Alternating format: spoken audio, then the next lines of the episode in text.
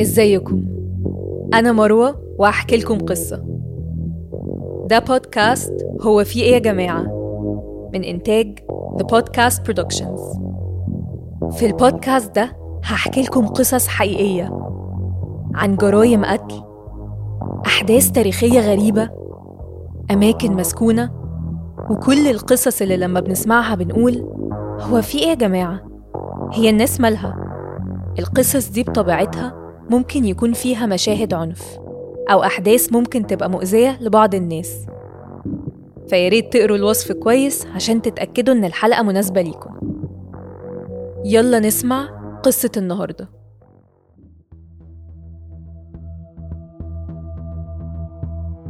سفاح الجيزة.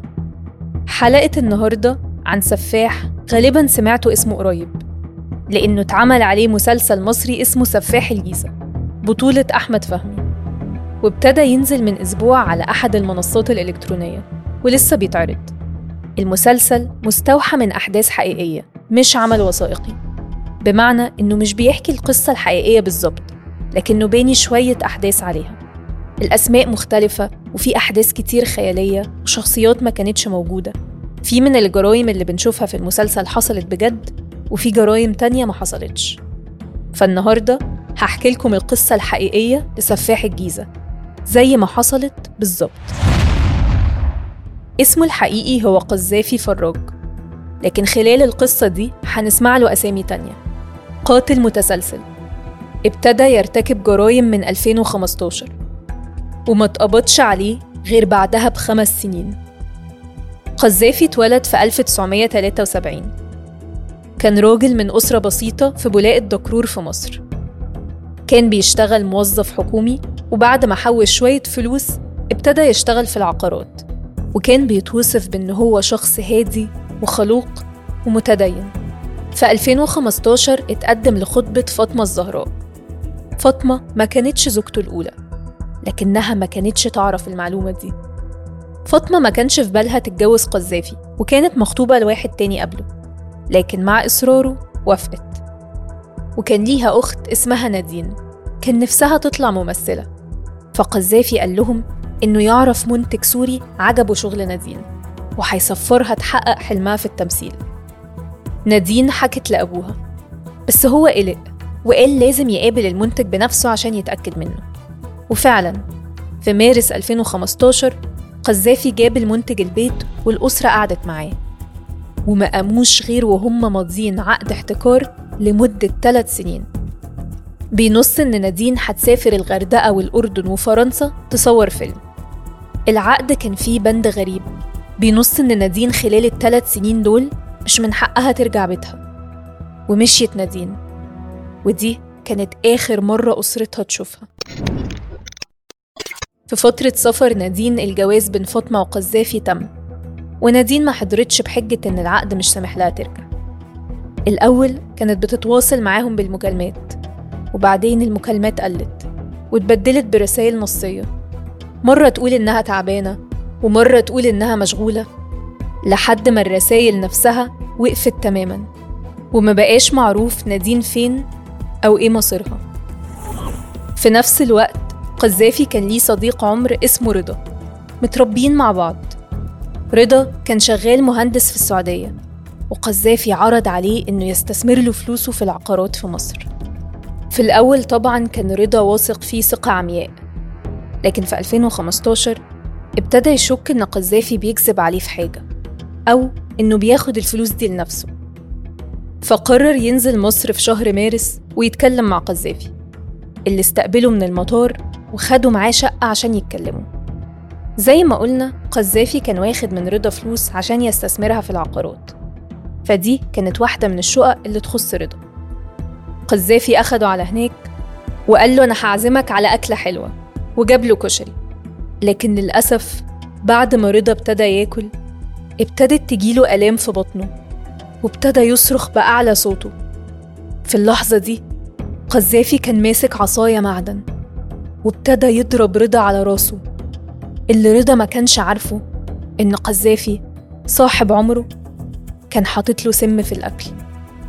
رضا مات على إيد صاحبه، وقام قزافي حط جثته في شنطة ونقلوا شقة تانية من اللي باسم رضا برضو، وهناك دفن جثته في حفرة جوه الشقة كان هو مجهزها. وابتدى يتصل بأخو رضا عشان يقوله إنه قابل رضا في المطار ووصله لشقة من الشقق، وإنه راح يجيب أكل ولما رجع ملقاش رضا. وابتدت رحلة البحث عنه من إخواته وعيلته وقذافي اللي قتله. وبعد أيام من البحث وصل لأخو رضا رسالة من رقم غريب ومفترض إنها من رضا، بيقول فيها إنه اتقبض عليه في مظاهرة. فعيلته عينت محامي وابتدوا يدوروا عليه في كل حتة. فاكرين لما قلتلكم إن لما قذافي اتجوز فاطمة زهراء ما كانتش أول جوازة ليه؟ قذافي كان متجوز زوجة أولى بنفس الاسم، فاطمة زكريا، ومخلف منها بنت. في شهر 7 في نفس السنة كان الجيران بيسمعوا قذافي وفاطمة بيتخانقوا كتير، وكانوا بيسمعوها بتقول أنا هبلغ عنك. محدش كان عارف تقصد إيه بكلامها، هل كانت عرفت حقيقة أفعاله وهددت بفتحه؟ وفي يوم عيلة فاطمة زكريا اتفاجئوا بقذافي داخل عليهم ببنته بيديها لهم وبيقول لهم إن مراته خدت منه فلوس وهربت وعمل لها محضر تغيب. بعدها بيوم الجيران شافوا رجالة نازلين من بيت قذافي وشايلين الديب فريزر اللي في الشقة، والحقيقة هي إنه قذافي سممها وضربها على راسها وقتلها بنفس الطريقة اللي قتل بيها رضا، وبعدين قطع جثتها وحطها في الفريزر. وبعد كده نقل جثتها للشقة اللي مدفون فيها رضا ودفنها هناك، وقام غير سيراميك الشقة كلها وأجرها لناس من غير ما يعرفوا إنهم ساكنين فوق جثث مراته وصاحبه. أهل فاطمة زكريا كانوا بيجيلهم رسائل نصية على أساس من بنتهم بتقول لهم إنها خدت الفلوس ومش عاوزة تعيش مع قذافي فسابت له البيت. وكان في رسائل كمان قذافي بيوريها لهم بينها وبينه بتقوله فيها إنها خدت مبلغ 750,000 جنيه ومش هترجع له، لكن هم ما كانوش مصدقين إن بنتهم خدت الفلوس وهربت. وابتدت شكوكهم تتأكد لما مرة راحوا شقة فاطمة وقذافي ولقوا الفريزر مش موجود. وقتها قذافي حكى قصة مش متصدقة على إنه هي لقت فيه فار وطلبت منه يوزع الفريزر، فما دخلش عليهم الحجة دي واتهموه رسمياً في الاسم بإنه متورط في اختفاء بنته. ولأن ما كانش فيه أدلة الشرطة ما عملتش حاجة. في 2017 قذافي صف حساباته في القاهرة وابتدى يبيع الشقق اللي باسم رضا وراح استقر في اسكندرية. محامي رضا وقتها اتفاجئ إن ممتلكات رضا عمالة تتباع، طب إزاي وهو مختفي ومحدش لاقيه؟ لما اكتشفوا إن القذافي هو اللي بيبيع تأكد شكهم إن هو ليه إيد في اختفاء رضا. ما كانوش عارفين طريق قذافي بس ابتدوا يتحروا أكتر عنه، واكتشفوا إن مراته مختفية وأخت مراته التانية برضو مختفية، ولقوا ناس كتير منصوب عليها في فلوس منه. السبب إنهم ما كانوش لاقيينه هو إن لما قذافي راح اسكندرية راح هناك بهوية جديدة وهي المهندس رضا، هوية صديقه اللي قتله.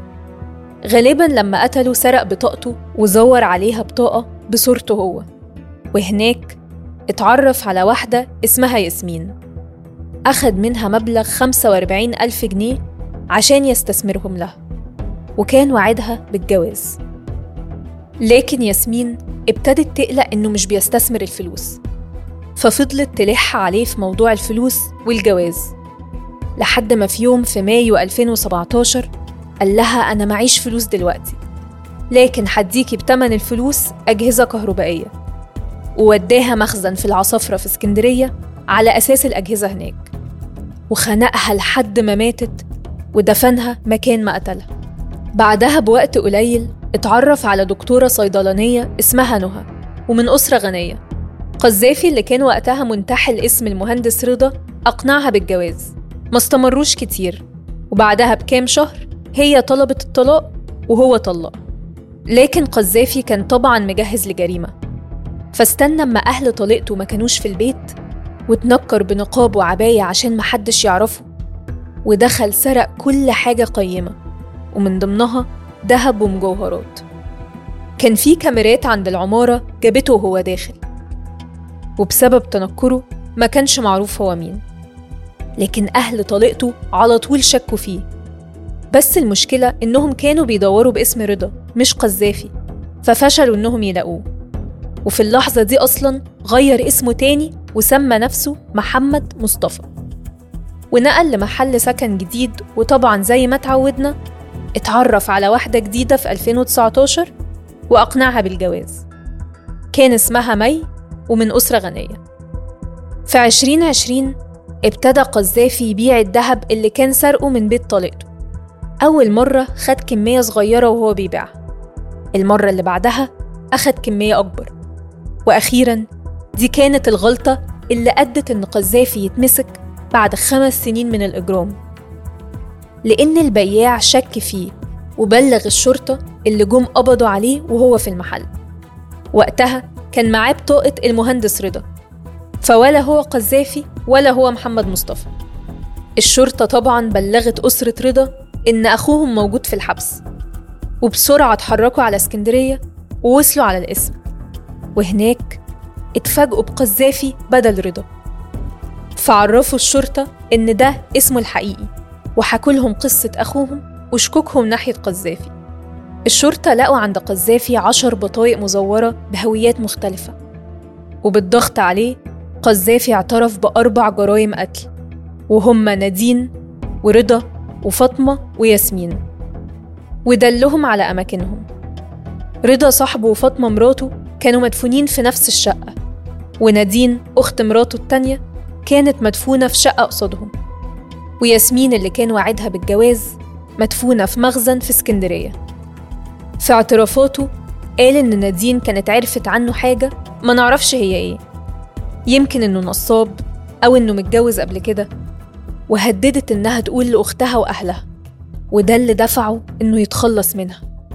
لو تفتكروا كان في فقرة كانت نادين بتتواصل مع أهلها بمكالمات ساعات بس بشكل متقطع، عشان كده مش معروف إذا قزافي أنهى حياتها على طول ولا احتجزها شوية الأول. تعالوا نسمع حتة من مقابلة مع فاطمة الزهراء بتتكلم فيها عن قزافي. هو كده من الواضح إن هو خدع الدنيا كلها، مش إحنا بس، هل إحنا بس؟ في ناس تانية كتير قوي مخدوعة فيه. حضرتك لو روحتي الشارع بتاعه اللي هو ساكن فيه بتاع والدته، أنا شفت حاجات يعني مهزلة، نفس اللي إحنا كنا معتقدينه فيه في البداية.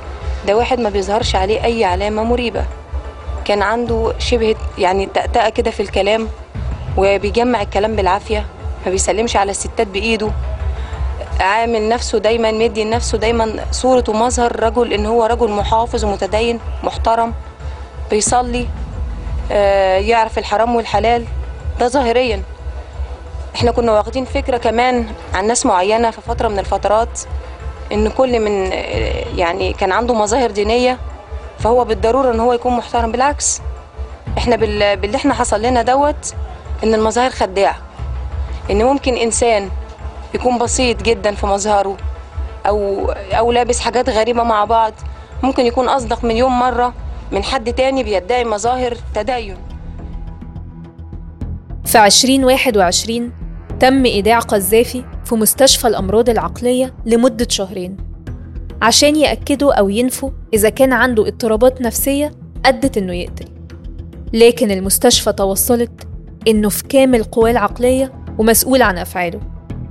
قزافي تحول للمحاكمة الجنائية بتهمة القتل العمد، وهناك حاول يقول إنه اعترف تحت تهديد من الشرطة وإنه بريء، لكن في النهاية وعلى مدار سنة 2021 اتحكم عليه ب4 أحكام إعدام مختلفة، لأن كل أسرة من أسر ضحاياه كانوا رافعين عليه قضية منفردة. وحالياً قزافي في انتظار تنفيذ حكم الإعدام فيه. أخته في الوقت الحالي بتنادي بعفو رئاسي عنه، ولما سألوها عن المسلسل اللي نزل قالت لهم إن محدش كلمها عنه، وعبرت عن استيائها إن المسلسل اتعمل وإنها هترفع عليهم قضية.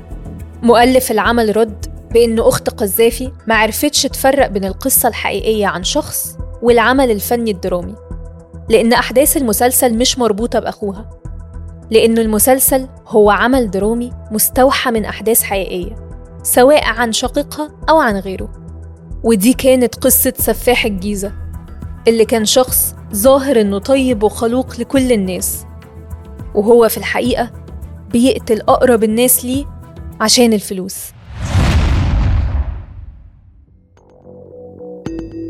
دي كانت قصة النهاردة. لو عجبتكم أو حسيت إنكم عايزين تقولوا هو في إيه يا جماعة، يبقى ما تنسوش تعملوا لايك وسبسكرايب وشير. ولو عندكم قصص عاوزين ترشحوها ابعتولنا على صفحة The Podcast Productions، واستنوا القصة الجاية.